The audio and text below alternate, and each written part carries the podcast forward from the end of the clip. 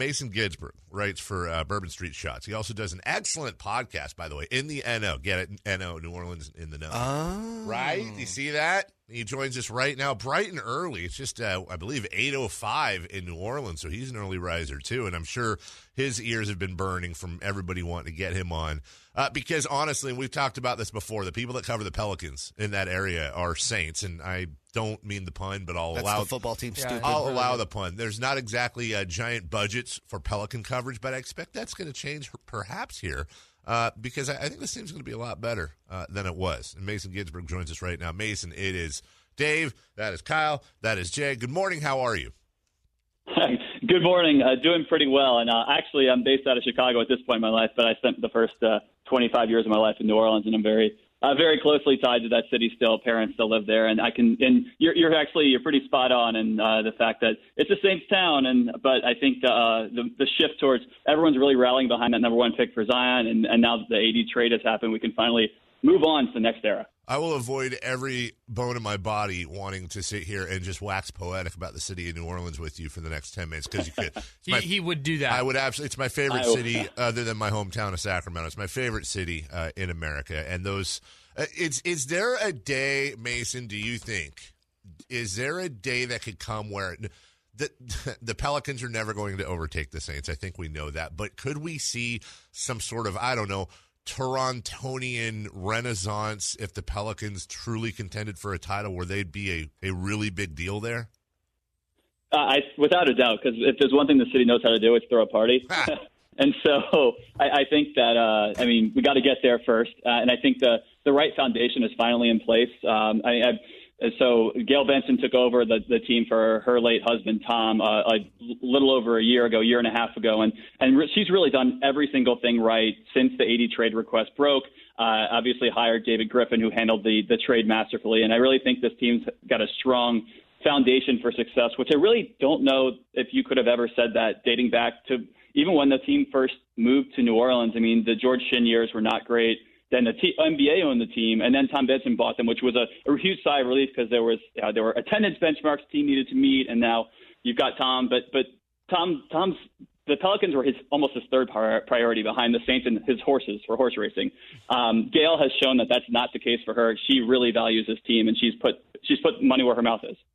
So I wanted to talk a little bit about the timing of the of the Davis trade a little bit. Is is this a scenario where, like you said, they just needed to move on and get this done with?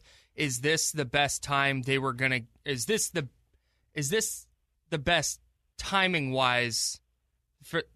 Hang on, I got this. You're gonna get it. Wait Hold for on. it. We're Hang waiting on. I think I know where you're going with this. It's still Yeah. early. It's still I, early. I want you to get it right. Was this the best timing for the trade, or could they have maybe had Zion and Anthony Davis play next to each other for a while, see maybe if he changed his mind about staying in New Orleans, or was this the best package they were going to get? Yeah, I, I think that the ship had sailed with AD. I think honestly, it just seemed like he he wanted to end the, the discomfort and the awkwardness. Um, and I think it would have been really, really great to see that uh, potential of those two guys together. But uh, that coupled with the fact that Griffin, when the day he took the job, he, when he was asked about AD, he said, you're, you know, you're either all in or you're all out. And I think that he, he meant those words. And so uh, regarding the timing of the trade itself, uh, it's funny because uh, Schmidt and I, he's a podcast co-host, we recorded on Thursday, and I think we were starting to believe this trade was going to stretch out to free agency because uh, with the situation with Kyrie and the Celtics, you have to stretch the market, see if there's any other teams that if they miss in free agency, come to go get AD, especially with the injuries to Klay and, and KD. It really opens up next year. Um, but I think I think Griffin squeezed so much out of Pelinka and the Lakers that there was no way he couldn't take this deal, and and the timing was obviously a huge factor for the Lakers as well. Mason Ginsburg, Ginsberg, hello. He hosts the In the NO podcast. Mason, I have to ask, the Pelicans got quite the poo-poo platter back of assets. If you had to power rank those assets, I, you don't have to do every single one of them, but which one should the uh, Pelicans fans be most excited about? Um, it's it's hard, but it's probably the ones that are furthest out. Um, it's and I I'm I'm I think I'm a little bit higher on Lonzo Ball than most, and I'm probably a little bit lower on Brandon Ingram than most. But I mean, the number four pick's obviously great. It, it's a it's a weaker draft, but a top five pick in any draft usually has pretty decent returns. But I mean, those those picks later on, so they've got the they've got a 2021 pick only if it's top eight, and then it goes unprotected in 2022. which I think is uh, LeBron's last year if he takes his option. Um, but then they've got a pick swap rights in 2023, and then unprotected 2024 unless they choose to defer it one more year, in which case they get 2025. So, I mean, there are these picks later on, and the Lakers are always going to be a great market and a, and a hot free agent market, as we've seen, no matter how competent or uh, strong the, the management structure in place is. But I, I still think that's something that you've got to take a gamble on. Uh, the, the the, the org has not done things the, the right way, I'd say, overall over the last few years.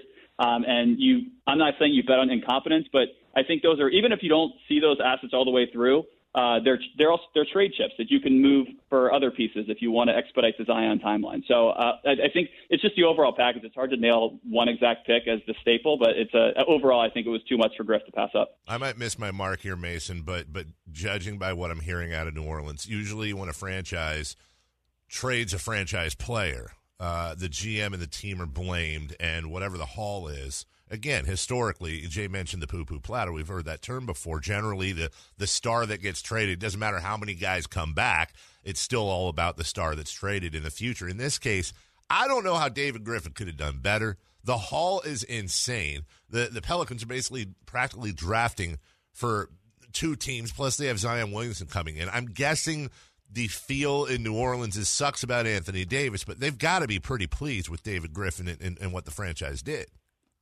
Yeah, everyone's very, very excited, and, and honestly, it's it's so. I I, meant I talk, been talking about this for weeks now, but it's crazy how AD so easily could have, and this probably wasn't in his uh, interest to do so, but he didn't have to be the bad guy in all of this. Right. The the uh, the the fans all really understood why when he requested his trade, they kind of got it. I mean, they they realized they didn't put a contender around him for the seven years he was there, and they said, all right, you know what, that's fine. I think when he started trying to force his way to the Lakers and, and Klutch got involved and Rich Paul, I think that's when he started really quickly burning some bridges. But um, but but yeah, I mean, I, I think like to your point, everyone's really excited to just move on, and obviously you've got a great foundational building block in, in Zion who helps expedite things. But um, but yeah, it's it's just uh, it was it was time to move on.